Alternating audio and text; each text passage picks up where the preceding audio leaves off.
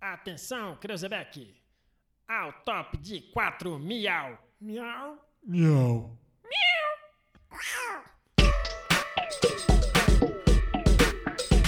Olá, pessoal! Sejam todos bem-vindos ao Jump of the Cast. O pulo do gato. Um, dois, três, quatro.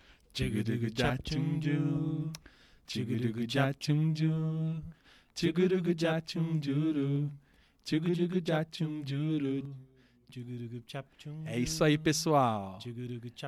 É nesse clima de alegria e descontração que começa mais um Jump of the Cast.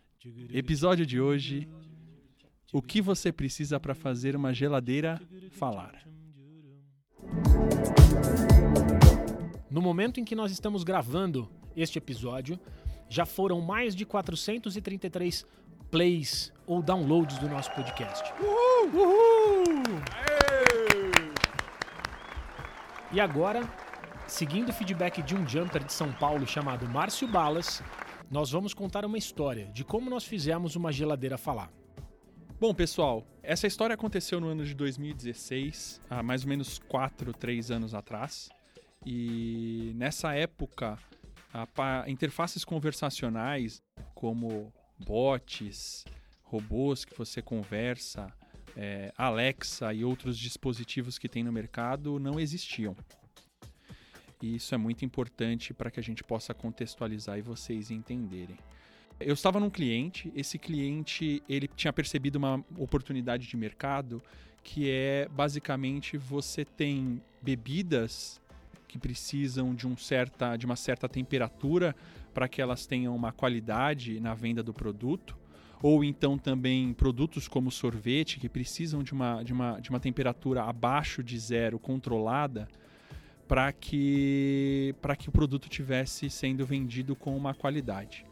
E quem, quem nunca viveu você fazer uma compra de uma cerveja, né? Talvez de alguma bebida gelada que não estivesse tão gelada, ou um sorvete que talvez tivesse derretido ah, naquele momento, ou já tivesse tido ah, o- ter sido derretido, ou um sorvete que talvez já tinha sido derretido e recongelado. Então o cliente ele montou um produto que era como se fosse um freezer, que ele tinha a capacidade de monitorar a temperatura e diversas outras coisas nesses freezers.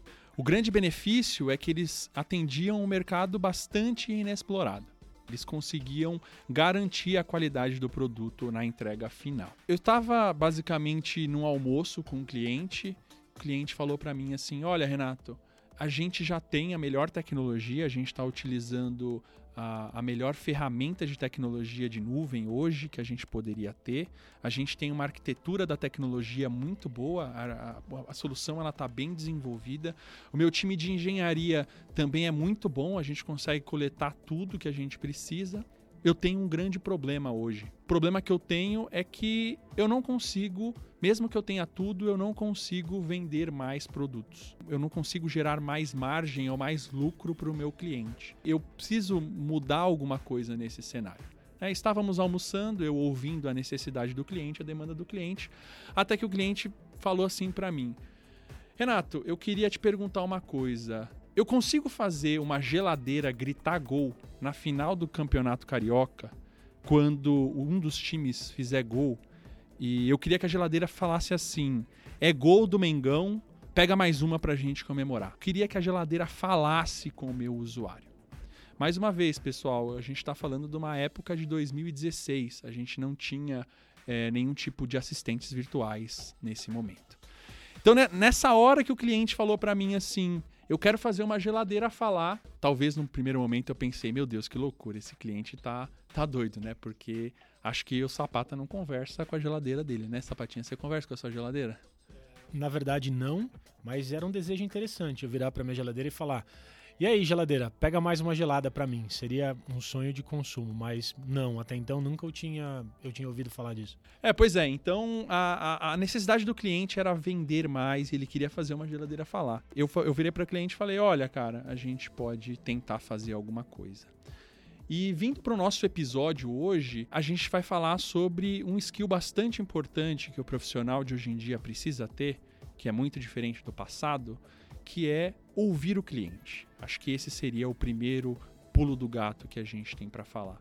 Como você ouvir o cliente, ter uma escuta ativa e tentar capturar do teu cliente o que pode ser transformador e importante para você e para o negócio deles. E eu queria ouvir um pouquinho de você, Sapata. O que, que a escuta ativa pode ajudar eh, os nossos jumpers a, a, poder dar o pulo do gato e entender como que a escuta ativa a cliente faz a diferença? Renato, é, quando a gente fala de escuta ativa, eu acho que não é só com o cliente, né? Estendendo um pouco é, o que você comentou, acho que é em todos os momentos. É exercitar a questão do momento presente, como você efetivamente estar dentro de um, de um contexto, dentro de uma reunião. Eu fico imaginando você num almoço com o cliente e ele te falando, né, essa ideia que num primeiro momento parecia maluca.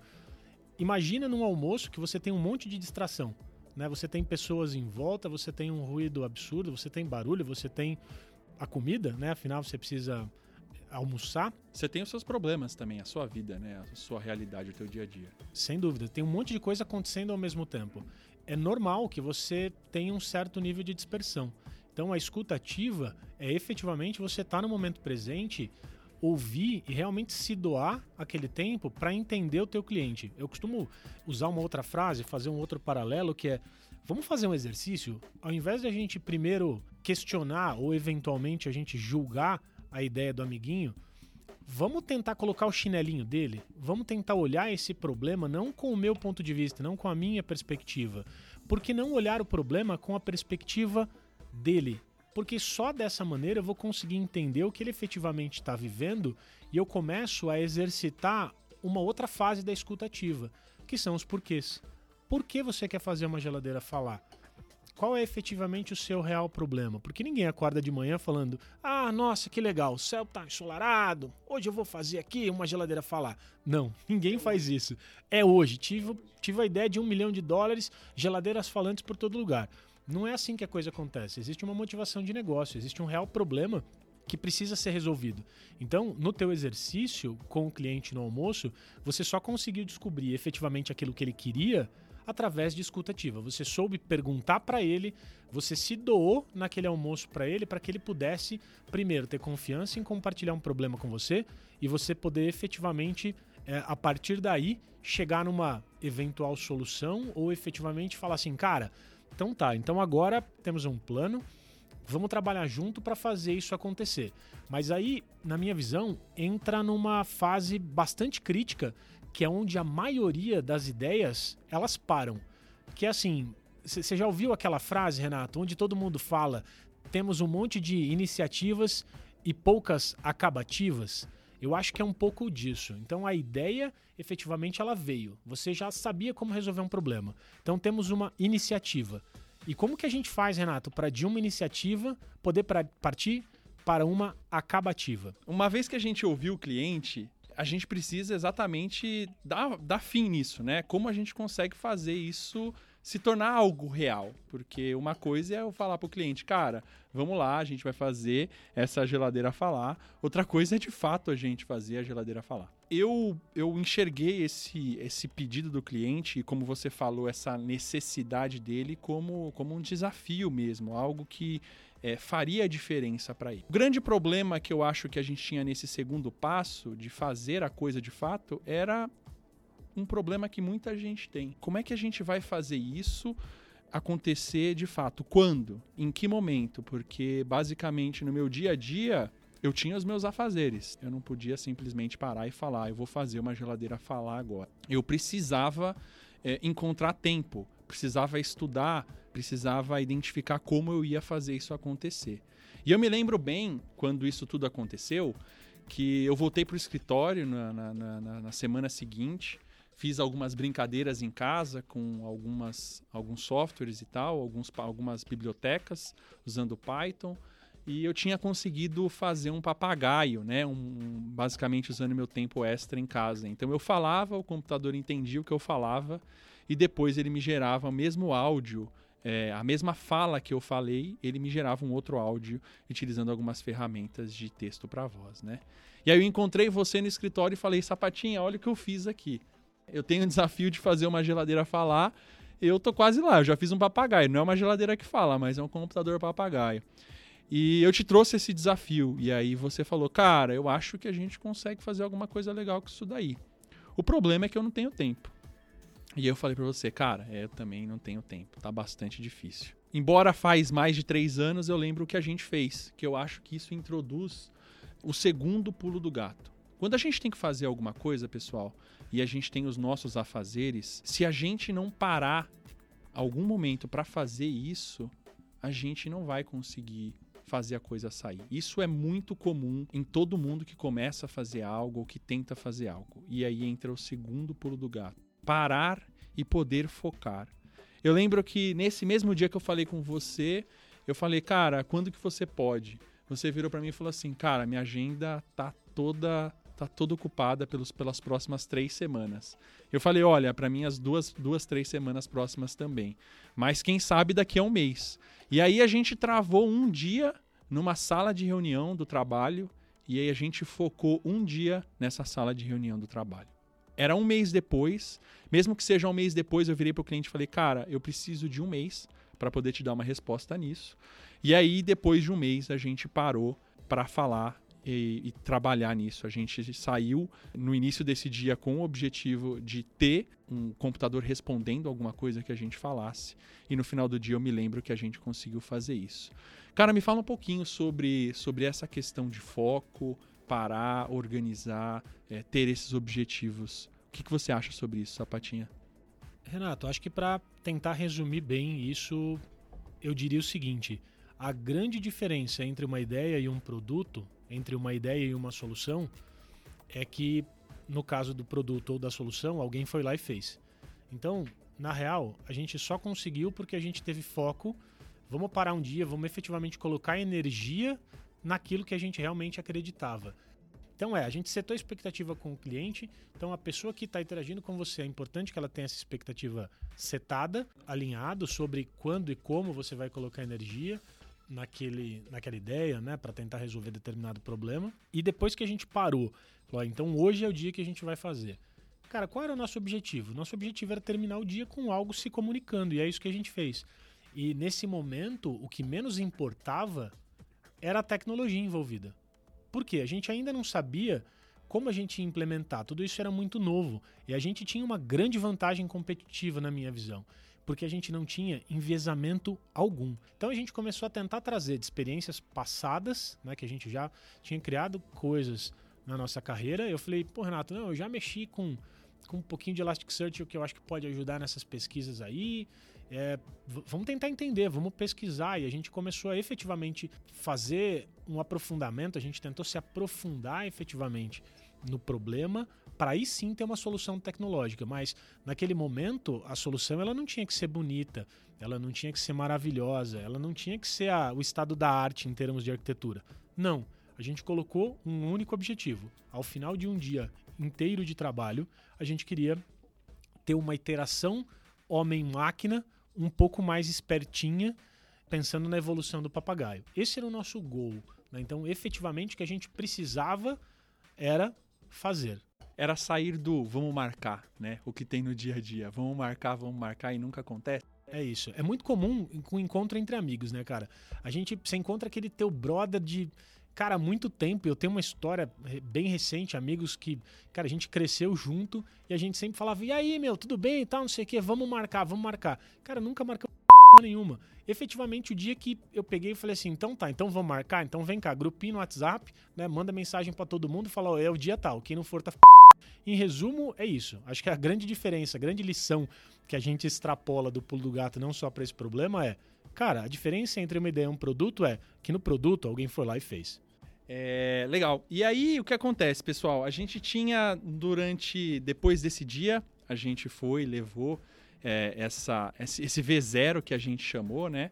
É, você conversava, o, o, o, robô ele respondia e tudo mais, e basicamente era só a gente aplicar aquilo na geladeira e a geladeira ia poder gritar gol. E a gente pensou: uh, legal, eu tenho isso daqui, mas como é que a gente evolui isso? Uma vez que a gente tem esse cliente da geladeira, a gente pode evoluir, extrapolar isso aqui para outras coisas, né? Talvez escalar isso aqui, etc e tal. O mais interessante é que às vezes isso acontece de forma natural. A gente estava no escritório, a gente estava conversando com o nosso bichinho, o nosso robozinho, até que um dos vendedores viu a gente conversando com o computador e falou: "Cara, eu tenho um cliente precisando exatamente disso. E diversos outros vendedores viram e souberam e falaram: Nossa, eu tenho um outro cliente precisando exatamente disso. O mais legal é que esse vendedor ele gravou a gente conversando com, com o bichinho, né? E com o robô ali. E começou a mandar para o cliente e falou: Cara, você que precisa disso, eu acho que eu tenho um negócio aqui para você e tal. O pessoal aqui no Brasil está desenvolvendo uh, essa funcionalidade. E a gente a gente começou a distribuir isso e evoluir isso entre os clientes. Eu acho que a grande sacada que a gente tem nesse momento, uma vez que você tem isso, essa V0, esse protótipo, esse primeiro MVP, muita gente nessa pata pensa assim, cara, eu tenho uma ideia de ouro, um monte de gente está querendo isso aqui e a principal coisa que eu tenho que fazer é guardar essa minha ideia para que ninguém veja as sete chaves e tudo mais para que é, ninguém roube isso aqui que eu tenho. Na época, é, isso teoricamente tinha muita gente querendo e não tinha basicamente ninguém fazendo. Né? E eu acho que a grande sacada que a gente teve, o terceiro pulo do gato desse episódio, é justamente a, a, o potencial de você usar as suas conexões, o teu networking para evoluir isso daí. Sapata, conta para os jumpers aí é, a importância que teve a gente não guardar isso, a gente mostrar, a gente ir para cliente, para o campo, falar, mostrar. Eu lembro que a gente chegou a falar até com mais de 300 clientes só no Brasil. Qual foi a importância da gente conversar com esses caras, ouvir todo mundo e evoluir essa nossa ideia aí? Eu acho que o principal ponto, Renato, quando a gente fala de networking, conexões e como a gente escala uma ideia, eu acho que o feedback que a gente pega das pessoas e dos clientes, eles servem para quebrar algumas crenças. Né? Então, quando a gente pede feedback para vocês em relação ao nosso podcast, a gente, no fundo, quer ouvir feedback sincero, importante, né? Porque a gente quer quebrar crença. Pode ser que a gente está pensando num formato que pra gente faz um puta sentido legal pra caramba, mas para você é, que está ouvindo não seja tão legal.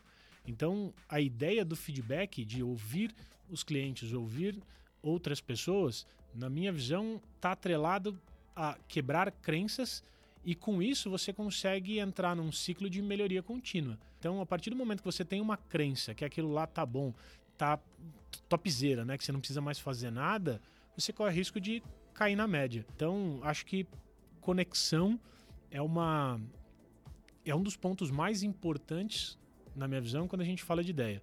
O Murilo Gun, ele fala muito, né, sobre pequena potência e máxima potência. Quando a gente fala de pequena potência, é quando você atinge o seu auge. Então, você, como profissional, se nesse momento você fala, cara, eu tô no auge da minha carreira, tô estourando, tal, tal, tal, tal, tal, tal, parabéns, você está na sua pequena potência.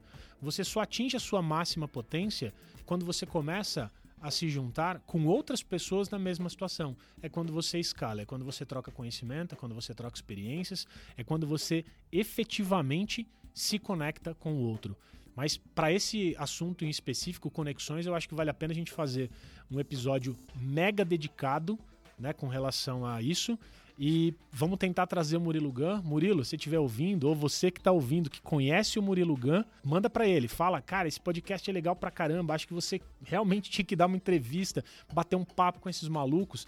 Ajuda a gente a chegar lá. Vamos criar conexão. Vamos se conectar para um objetivo maior, que é efetivamente trazer o Murilo Gun para o Jump of the Cast. É isso aí, pessoal. Sobre esse item de conectar e tudo mais, é, e mostrar, né, isso não serve só para ideias que a gente falou. Às vezes a gente está no trabalho, a gente desenvolve um relatório novo, ou a gente tem alguma ideia simples do nosso dia a dia de como fazer alguma coisa melhor.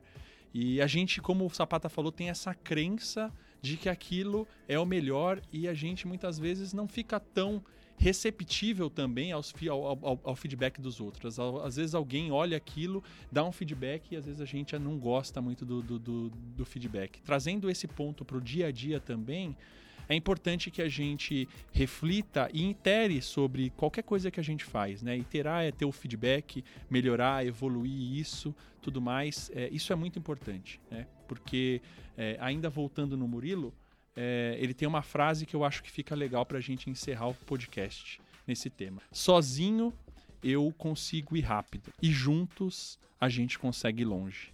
Sozinho, talvez o nosso podcast aqui, Sapatinha, tivesse talvez algum tempo de vida, mas espero que nós dois juntos aí consigamos atingir alguns anos de parceria. Vamos resumir rapidão o que, que a gente falou aqui? Três pulos do gato. Escuta ativa, que em resumo é vestir o chinelo do amiguinho. O outro, foco na ação. Bora fazer. Conexões. Bora compartilhar. E depois de compartilhar, você pode se perguntar: qual é o próximo passo? O que eu tenho que fazer com as conexões? E depois que eu coleto feedback, não desgruda do radinho. Semana que vem tem mais Jump Off the Cast. O pulo do gato.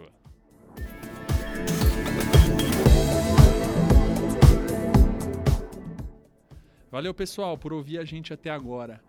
Segue a gente lá nas, nas nossas mídias sociais. O Instagram é jotcast underline oficial. Jotcast é J-O-T-C-A-S-T underline oficial. E o nosso site é jotcast.media. Mídia é M-E-D-I-A. Aproveita e segue também o perfil arroba sapatafernando e o perfil arroba renatodmb. A gente está disponível em todas as em todas as principais plataformas de, de podcasts, no Deezer, no Applecast ou iTunes e também no Spotify. Dá feedback pra gente, pessoal. E o episódio termina now. Miau. Miau.